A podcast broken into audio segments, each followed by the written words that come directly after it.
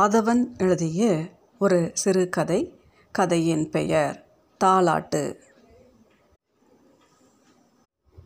வருடம் தவறாமல் இந்த திகதியில் மாலையில் நினைவிடத்துக்கு வரும் மற்றவர்களுக்கு அந்த வயதான பெண்மணியை மறந்திருக்க வாய்ப்பில்லை. நினைவேந்தலுக்கு கூடும் மக்களில் அவர் மட்டும் வித்தியாசமாக தெரிவார்.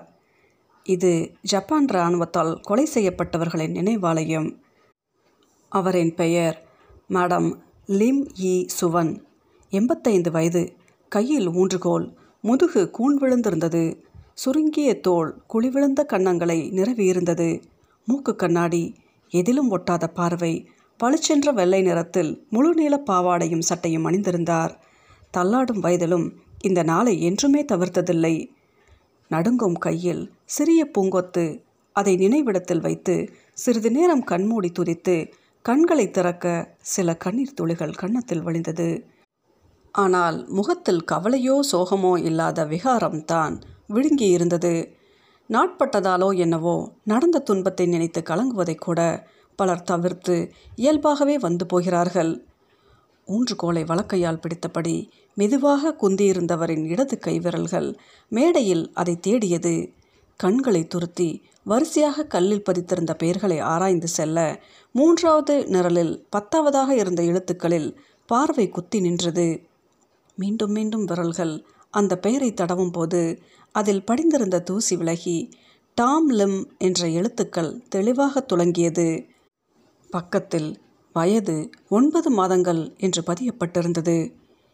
இந்த ஒரு பெயர் மட்டுமே மாதங்களில் சொல்லப்பட மற்றவர்களின் இறந்த வயதுகள் ஆண்டுகளில் பொறித்திருந்தார்கள். சிறிது நேரம் அந்த பெயரை பார்த்துவிட்டு எழுந்தவரை பணிப்பெண் மேகா அவரின் கைகளை பற்றி நடந்தாள். மேடம் லிம்மின் வாயிலிருந்து வார்த்தைகள் பட்டும் படாமல் வெளிவந்து கொண்டிருந்தது. இல்லை, என் மகன் என்னுடன் தான் இருக்கிறான், என்னை விட்டு எப்போதும் விலகவில்லை, அவனை யாரும் கொலை செய்யவில்லை போன்ற வார்த்தைகள் துண்டு துண்டாக வந்தது. மேகா இந்தோனேஷிய பெண், கடந்த 4 ஆண்டுகளாக அவரின் வீட்டில் பணிபுரிகிறாள். சீன மொழி தெரியும் என்றாலும் தடைப்பட்டு வந்த வார்த்தைகள் முழுதாக காதுகளில் விழவில்லை. முன்னரும் மேடம் லிம்முடன் இந்த இடத்துக்கு வந்திருப்பதால் இதை அவள் பெரிதுபடுத்தவில்லை, அவரை சமாதானப்படுத்தவும் முயலவில்லை. அவரிடம் கேள்வி கேட்க அல்லது அன்பாக பேச யாராலும் முடியாது. அது கோபமா, இயலாமையா, குற்ற உணர்வா, எதை பொருத்தி பார்ப்பது என்பதில் இன்னும் அவரை தெரிந்தவர்களுக்கு சிக்கல் இருக்கிறது. யாரும் இலகுவில் நெருங்கி பழக முடியாத ஜீவன். சிங்கப்பூர் அரசின் உதவியில் பணிப்பெண் வேலைக்கு அமர்த்தப்பட்டுள்ளாள் மேகா. சமைப்பது, துப்புரவு செய்வது, நடைப்பயிற்சி போன்றவற்றில் ஆதரவாக இருப்பதோடு சரி, குளிப்பதற்கும் அவள் உதவியை நாடமாட்டார். தனிப்பட்ட அவரின் விடயங்களில் மூக்கை நுழைக்க முடியாது. அவரின் அறைக்கு யார் உள்ளே வருவதையும் கண்டிப்பாக எதிர்ப்பார். அங்கே துப்புரவு செய்வதை தவிர மேகா எதையும் தொட முடியாது. அது முதியோருக்கு வழங்கப்பட்ட ஓரறை வீடுகள் கொண்ட அடுக்குமாடி குடியிருப்பு. மேடம் லிம் தன்னால் முடியுமான மட்டும் தனியாகவே கிட்டத்தட்ட 30 ஆண்டுகள் அந்த வீட்டில் வாழ்ந்தார். சில முதியவர்களுக்கே உரிய மற்றவர்களிடமிருந்து கிடைக்கும் அனுதாபத்தை வெறுப்பதாக கூட இருக்கலாம், அல்லது வேறு என்ன காரணமோ தெரியாது. கடைசி 4 வருடங்கள் தான் மேகா துணைக்கு இருக்கிறாள். நினைவிடம் இருக்கும் இடத்தில் புல்வெளியை தாண்டி சாலையோரம் டாக்ஸிகள் வரிசையாக பயணிகளை எதிர்பார்த்திருந்தது. மேகா கையை அசைத்து டாக்ஸி ஒன்றை தாங்கள் நிற்கும் இடத்திற்கு அழைத்தாள். முன்னால் நின்ற நீல நிற டாக்ஸி மெதுவாக அருகில் வரவும் குனிந்து ஓட்டுநரிடம் பெடோக் என்றவள் பின் கதவை திறந்து அவர் ஏறுவதற்கு உதவினாள். டாக்ஸி கண்ணாடியால் தூரத்தில் எதையோ பார்த்தபடி, "நேரமாகுது, குழந்தைக்கு பசிக்கும், பால் கொடுக்க வேண்டும், சீக்கிரம் போ" என்று ஏதோ அவர் பிதற்றுவது மேகாவின் காதில் மெலிதாக விழுகிறது. கடந்த 4 ஆண்டுகளைப் போல் இல்லாமல் இப்போது பிதற்றல் அதிகமாவதை மேகா உணர்ந்தாள். கிட்டத்தட்ட 1 வருடம் இருக்கும். அன்று ஒரு நாள் மேடம் லிம்மை உடம்பு முடியாமல் சிறுநீரக பிரச்சினைக்கு மருத்துவமனையில் தங்க வைக்க வேண்டி வந்தது. அன்றிரவு மேகா தனியே தங்க வேண்டியிருந்தது. பாத்திரங்கள் கழுவி வீட்டை கூட்டி சுத்தம் செய்தால் மாடத்திற்கு இரவு பணிவிடைகள் செய்யும் தேவையில்லை, ஆதலால் விரைவாகவே வேலைகள் முடிந்தது. சாவதானமாக சோஃபாவில் அமர்ந்திருந்து கைபேசியை நோண்டி கொண்டிருந்தவளுக்கு ஏதோ நடமாட்டமோ சத்தமோ உள்ளே கேட்கும் உணர்வு இடையிடையே எழுந்தது. பூட்டப்பட்டிருந்த அவரின் அறையை அடிக்கடி நிமிர்ந்து பார்த்தபடி சோஃபாவில் அமர்ந்திருந்தாள். அதன் சாவியை எப்போதும் அவருடனேயே வைத்திருப்பார். நேரம் இரவு 11 மணி. கண்கள் சற்று அசர மேகாவையும் அறியாமல் தூக்கம் தழுவியது. அந்த தாலாட்டு இதமாக கேட்டது. அழகிய மிருதுவான பூக்கள் போன்ற குழந்தையை உறங்க வைக்கும் மந்திரம். இடையிடையே குழந்தையின் அழுகையும் தாலாட்டுடன் கலந்து வந்தது. ஒரு கட்டத்தில் குழந்தை வீரிட்டு பெரிதாக கத்தவும், "சனியனே செத்து தொலை, நீ பிறந்த என்ன கழுத்திருக்கிறாய்" என்று அதிர்ந்து கத்திய பெண்ணின் சத்தம் கேட்டு திடுக்கிட்டு விழித்தாள் மேகா. தன்னை மூட வந்த இருள் விலகுவதாக உணர்ந்தாலும் உள்ளிருந்து கேட்கும் தாலாட்டு கிணற்றின் ஆழத்திலிருந்து அந்த அமைதியை கிழித்து கேட்டது.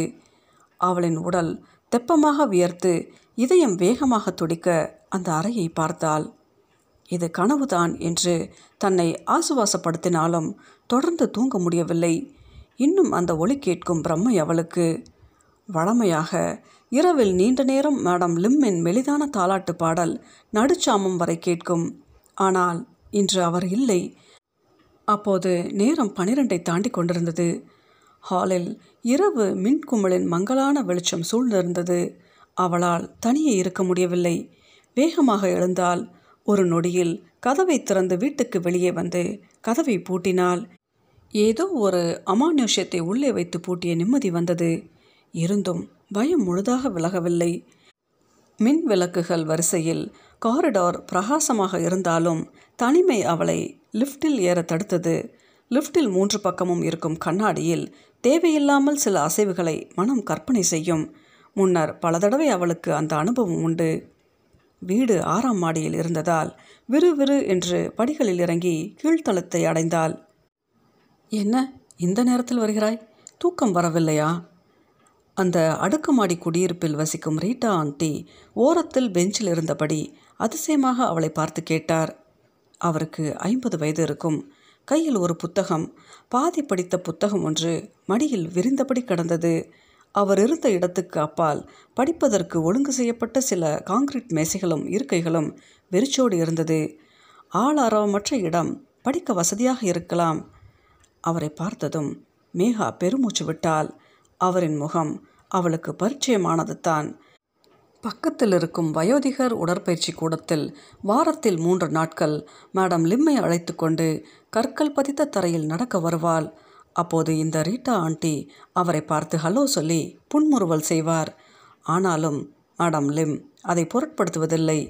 ஆனால் சில மாதங்களாக ஆண்டியை பார்க்கவில்லை. "தனியாக இருக்க ஒரு மாதிரி இருக்கிறது, தூக்கமும் வரவில்லை, அதுதான் வெளியில் கொஞ்சம் நடக்க வந்தனன்" என்றால் மேகா பதட்டத்தை வெளிக்காட்டாமல். "மேடம் லிம் வைத்தியசாலையில் என்று கேள்விப்பட்டனன்." "ஆம், அதனால்தான் இன்று தனியாக இருக்கிறேன். ஸ்கேன் செய்து நாளைக்கே வந்து விடுவார்." "எப்படி அவருடன் உனக்கு ஒத்து போகுது? ஒரு போக்கான மனுஷி." "நான் எனக்கு தரப்பட்ட வேலையை செய்கிறேன். அவரின் விருப்பத்திற்கு மாறாக எதையும் செய்வதில்லை, கேட்பதில்லை." "உனக்கு அவரை பற்றி, அவரின் கடந்த காலம் பற்றி ஏதாவது தெரியுமா?" "இல்லை, எனது அம்மா அவரை பற்றி நிறைய சொல்லியிருக்கிறார். இந்த பகுதியில் இருக்கும் பழைய சிங்கப்பூர் வாசிகளுக்கு மேடம் லிம்மின் கடந்தகால சம்பவங்கள் நன்றாக தெரியும். அவர் முற்றிலும் வித்தியாசமான பெண். அவரை யாரும் இலகுவில் நெருங்க முடியாது. சிலர் அவருக்கு மனப்பிறழ்வு இருப்பதாகவே நம்பினார்கள். ஆனால் வைத்தியர்கள் பரிசோதித்ததில் பிரச்சனை இல்லை என்பதாலே தனியாக தங்க சம்மதித்தார்கள்" என்ற ஆண்டி தான் கேள்விப்பட்ட சம்பவங்களை சொல்லத் தொடங்கினார். ஜப்பான் சிங்கப்பூரை ஆக்கிரமித்திருந்த காலம். மேடம் லிம் கையில் 9 மாத ஆண் குழந்தையுடன் ஒரு சிறிய வீட்டில் வசித்தாள். அப்போது அவளின் கணவன் உயிருக்கு பயந்து தலைமறைவாக இருந்தான். உறவினர் எதிர்ப்புடன் இளம் வயதில் தனக்கு பிடித்தவனுடன் ஓடி வந்ததால் உதவிக்கு யாருமில்லை. மற்றவர்களும் தம்மை பாதுகாக்க மறைவாகவும் ஓடிக்கொண்டும் இருந்த துர்பாகியமான நேரம். இதனால் மன உளைச்சலுக்கு ஆளாகியிருந்தவள் பிள்ளை பால் கேட்டு நச்சரித்து அழுவதையும் அதை உறக்க திட்டுவதையும் சுற்று வட்டாரத்தில் தினமும் பலர் கேட்டிருக்கிறார்கள். ஒரு நாள் காலை ஜப்பான் இராணுவம் அந்த பகுதி வீடுகளில் தேடுதல் நடத்தியது. அந்த நேரம் மேடம் லிம் பிள்ளையை தூங்க வைத்துவிட்டு தூரத்தில் வயலிலுள்ள கிணற்றில் தண்ணீர் எடுக்க போயிருக்கிறாள். வேட்டு சத்தங்களால் அந்த பகுதியே அதிர்ந்தது. அவள் வீட்டுக்கு திரும்பி வரும்போது ஊரை ஒப்பாரி வைத்து கொண்டிருந்தது. வழமை போலவே அன்றும் பலரை இராணுவம் சுட்டு கொன்றது. உயிரோடு இருந்தவர்கள் பெரும்பாலும் பெண்களை, அதில் கற்பழிக்கப்பட்ட சிலரும் பிறகு தற்கொலை செய்து கொண்டார்கள். மேடம் லிம் இந்த சச்சரவுகளுக்கு பின் வீட்டிலிருந்து வெளியே வரவில்லை. மதிய நேரத்தில் தன் குழந்தையை தூக்கி கொண்டு குளறியபடி வெளியே வந்தாள். இராணுவம் என் குழந்தையை கொன்றுவிட்டது என்று திரும்ப திரும்ப கத்தி இறந்தவர்கள் பிணங்களுடன் மரக்கட்டையாக இருந்த தனது குழந்தையையும் கடத்தினாள். ஊரில் உள்ளவர்கள் இறந்தவர்களின் பெயர் விபரம் எடுத்து உடல்களை ஊரின் ஒதுக்கான இடத்தில் அடக்கம் செய்தார்கள். மக்களை அரைவாசிக்கு மேல் பலி கொடுத்த ஊர் வெறிச்சோடு இருந்தது. சில காலத்திற்கு பின் ஊர் சனத்துடன் தானும் வேறு இடத்திற்கு நகர்ந்தாள். சில மாதங்கள் சித்தப்பிரமை பிடித்த மாதிரி இருந்தவள் குழந்தையின் உடல் புதையுண்ட இடத்துக்கும் வந்து போனதாக சிலர் பார்த்ததையும் அம்மா சொன்னார். அந்த இடத்தில் நிறுத்திய ஆண்டி கொட்டாவை விட்டு மேகாவை பார்த்தார். மேகாவின் கண்கள் பனித்திருந்தது.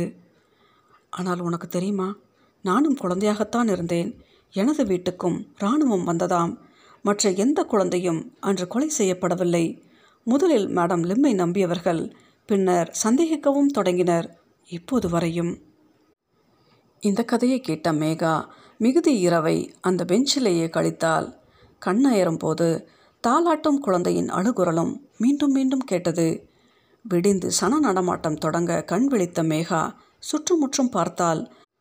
பக்கத்து பொது மண்டபத்தில் வெள்ளை நிற பிளாஸ்டிக் விரிப்புகளில் சுற்றி கட்டி ஒரு இறந்தவரின் உடல் வைக்கப்பட்டிருந்தது. சீனர்களின் மரணச் சடங்குகள் சிங்கப்பூரில் இவ்வாறான பொது மண்டபங்களில் நடப்பது வழமையானது. இறந்தவர் ஒரு பெண்ணாக இருக்க வேணும். மேகாவால் உடலின் முன்னால் வைக்கப்பட்டிருந்த புகைப்படத்தை சரியாக அடையாளம் காண முடியவில்லை. தூக்க கலக்கத்தில் சற்று அருகில் போனவளுக்கு அதிர்ச்சி. புலராத காலை பொழுதிலும் மண்டபத்தில் பொருத்தப்பட்ட மின்குமிழ் வெளிச்சத்தில் ரீட்டா ஆண்டி சிரித்து கொண்டிருந்தார். இரவு தனது ஞாபகத்தில் இருந்ததை அவளால் நம்ப முடியவில்லை. அன்றிலிருந்து பிறகு வந்த இரவுகள் மேடம் லிம் இருந்தாலும் இந்த நினைவுகளால் நரகமாகவே மாறிவிட்டது. டாக்ஸிக்கு மேடம் தந்த பணத்தை கொடுத்துவிட்டு அவரின் கையை பற்றி இறங்க உதவினாள். நேரை தள்ளாடி தள்ளாடி தனது அறைக்கு சென்று பூட்டி கொண்டவர் சிறிது நேரத்தில் தாலாட்டு பாடத் தொடங்கினார். மேகாவுக்கு இது புதுமையாக இருந்தது. வழமையாக இரவில் பாடுபவர் இப்போது மாலை 6 மணித்தான் ஆகிறது. அவள் இரவு உணவை செய்யத் தொடங்கினாள். தாலாட்டு நின்றுவிட்டது. இரவு 8 மணியாகியும் அவர் கதவை திறக்கவில்லை. சற்று பயமாக இருந்தாலும் தைரியத்தை வரவழைத்து கொண்டு கதவை தட்டினாள். எந்த பதிலும் இல்லை. 1 மணித்தியாலம் அவள் முயன்றாள். பக்கத்து வீட்டாரையும் உதவிக்கு அழைத்தும் பயனில்லை. ஒருவர் காவல்துறைக்கு அழைத்து விவரத்தை சொன்னார். விரைவாக வந்த காவல்துறையும் அவசர உதவி மருத்துவரும் அரைக்கதவை உடைத்து உள்ளே சென்றனர். மெத்தையில் மேடம் லிம் ஒருக்களித்து படுத்திருந்தார். நாடியை பரிசோதித்த மருத்துவர் லிம் இறந்துவிட்டதை உறுதி செய்தார். அவரின் கையை தூக்கி போர்வையை விளக்கவும் அங்கே குழந்தை ஒன்றின் எலும்புக்கூடு அவரை பார்த்தபடி ஒருக்களித்து கிடந்தது. அதன் திறந்த வாயில் முதுமையில் ஒட்டியிருந்த அவரின் வலது பக்க முளைக்காம்பு செருகியிருந்தது. என்றுமில்லாமல் இன்று கரல் கட்டிய பழைய இறங்கு பெட்டியின் பூட்டு திறந்திருந்ததை மேகா வைத்துக்கண் வாங்காமல் பார்த்தாள். ஆதவன் எழுதிய இந்த சிறுகதையின் பெயர் தாலாட்டு.